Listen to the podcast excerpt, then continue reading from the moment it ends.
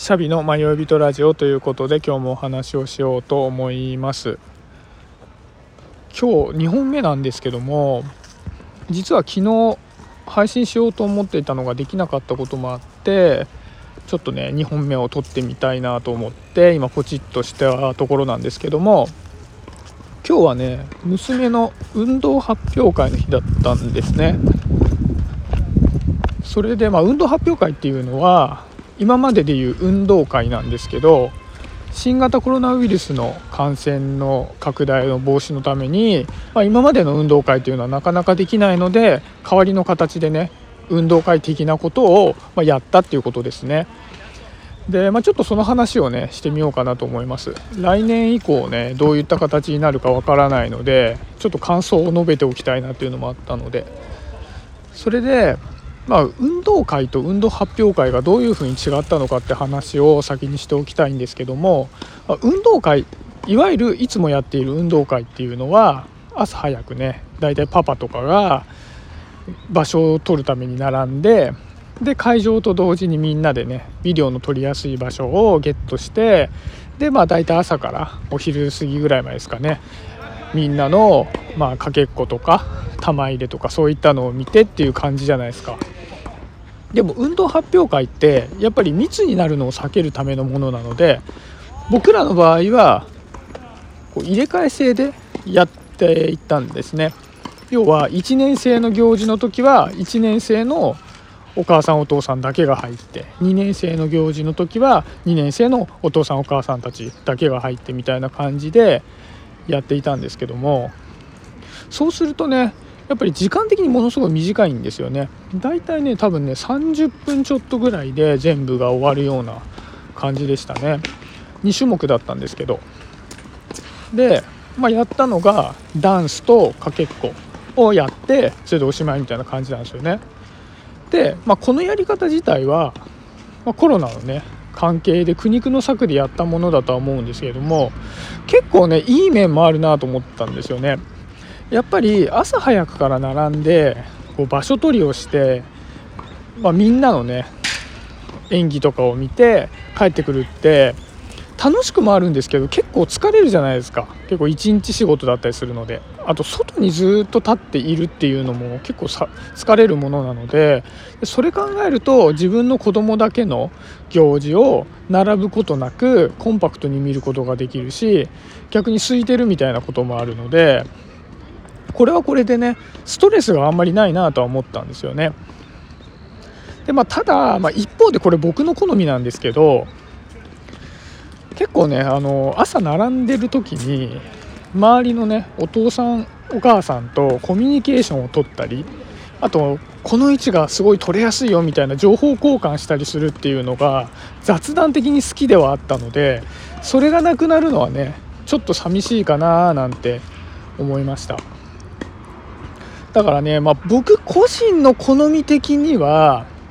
うん難しいところなんですけど、まあ、運動会のまんまでも良かったかなってぐらいです。あのコロナのこと置いといたらですね。今後どうなるかわからないですけど。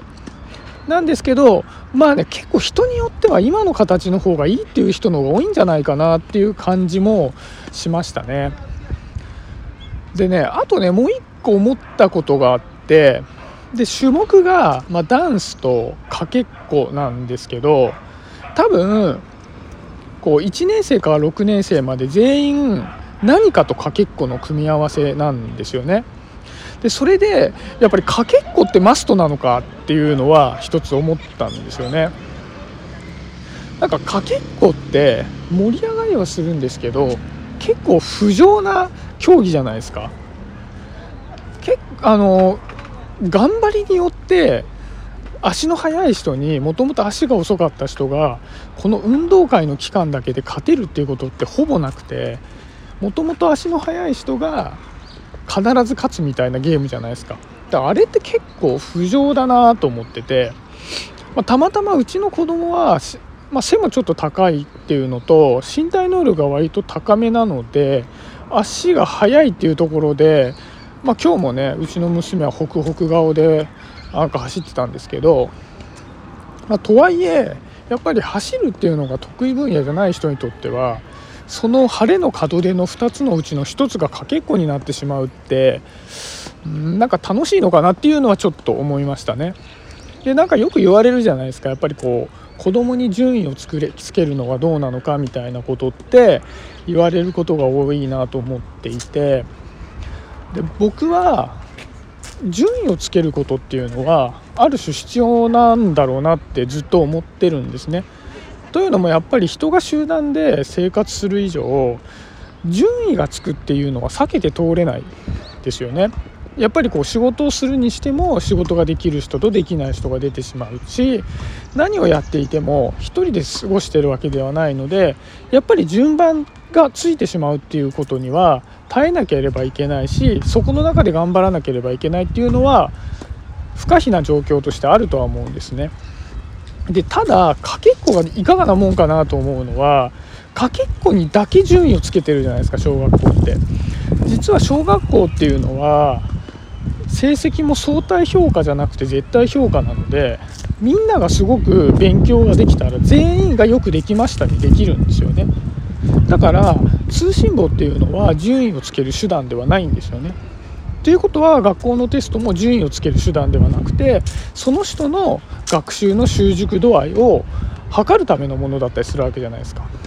だから小学校っていうのはほとんどのことに順位をつけてないんですよね。にもかかわらずかけっこだけが明確な順位ができてしまうっていうのは、